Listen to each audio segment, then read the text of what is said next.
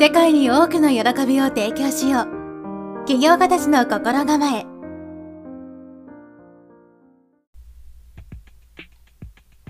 はいこんにちは直人です。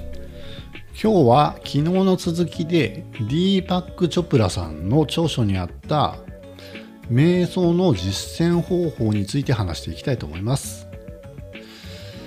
その前にディーパック・チョプラさんについて少し説明していきます。医学博士で統合医療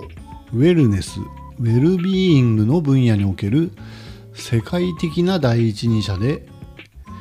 90冊を超える著書の多くがベストセラーで35カ国語に翻訳され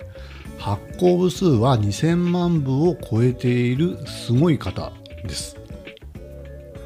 1996年にカリフォルニアでウェルビーイングのためのチョプラセンターを設立することによって西洋の医学と東洋の伝統的な自然のヒーリングを統合させた癒しの手法を確立した方です。その後もチョプラセンターにおける教育にとどまらずに各種テレビ番組やラジオ番組を通して継続的に健康の意味に対する人々の理解を確変し続けているそうです。チョプラセンターで提供しているトレーニングプログラムの中で米国医学協会臨床医賞の要求を満たしたジャーニー・イントゥ・ヒーリングはカリフォルニア カリフォルニア州立大学のサンディエゴ医学スクールで修士課程の単位として認められているそうです。はい。そんな方の著書で実践を推奨されていた、えっと、ソーハム瞑想というものについて話していきたいと思います。瞑想っていうのは椅子に座って目を閉じて呼吸に集中して頭の中の考えを空っぽにするっていうものなんですけどその息を吸う時に「そう」と心の中でつぶやいて吐く時に「ハム」と心の中で唱える方法だそうです。ソーハムっていうのはえー、っと古代インドの言葉らしいんですけど単純に訳すと「彼は私です」という意味らしいです。まあ、彼というのはブラフマンインドの神様ですね。私ですというのは自分は神のような大いなる存在と同じだという意味だそうです。これは自分の中に無限の宇宙が広がっているという解釈だそうです。うん、だんだん怪しい話にな スピリチュアル的な怪しい話になってきましたけど最近こういう本ばっかり読んでってるのでうん、ちょっと発信内容がちょっとやばくなってきましたけどはい。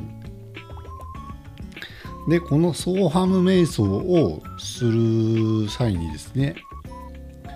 まず自分の意図と願望のリストを作ることが推奨されています。例えばあの自分が望むものお金持ちになりたいとかでそれに対する意図をですねなんでお金持ちになりたいのかですね。そういうのをたくさん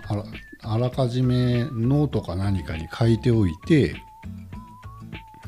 で瞑想を始める前にそのノートに軽く目を通すそうです。でバーッと目を通してそれから瞑想を始めます。その時に3つの質問を自分にするそうですこれは3つの質問は「私は誰か」「私は何を望んでいるのか」「私はどうありたいのか」の3つを唱えるそうです。でその後ソーハム瞑想を20分間続けます。その間は、えー呼吸に集中して吸う時に「そう」と心の中でつぶやいて息を吐く時に「ハム」と心の中で唱えるそうです。そして20分間集中して瞑想が終わったらしばらくは目を開けずにその余韻に浸っている時間が必要だそうです。これを朝は朝食の前夕方は夕食の前に毎日すると宇宙宇宙とつながれる。すごい怪しい話になってきますけど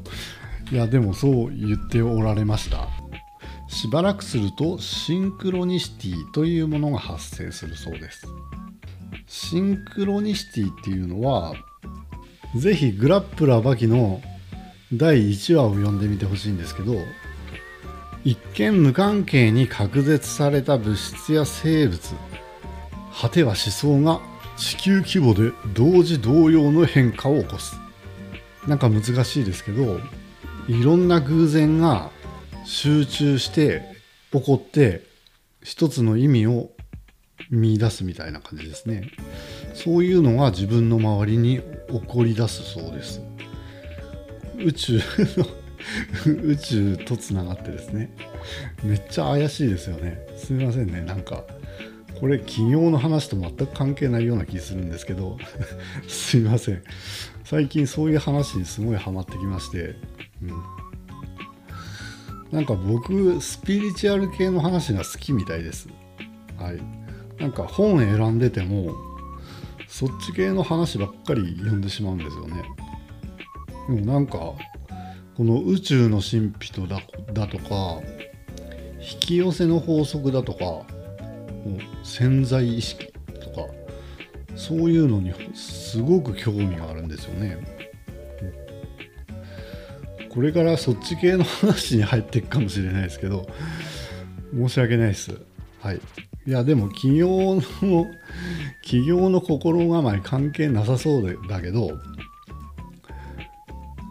結構そんなことないと思います。あの割と。ちょっと自分じゃまだうまく説明できないんですけど。うん。はいすいませんでした。思いっきりブレまぐっております。うん。勘弁してください。はい。なんか全然まとまりないですけどはい今日はここで終わりたいと思います、うん、また怪しい話怪しげな話を勉強したら話していきたいと思います。それでは良い一日をお過ごしください。直人でした。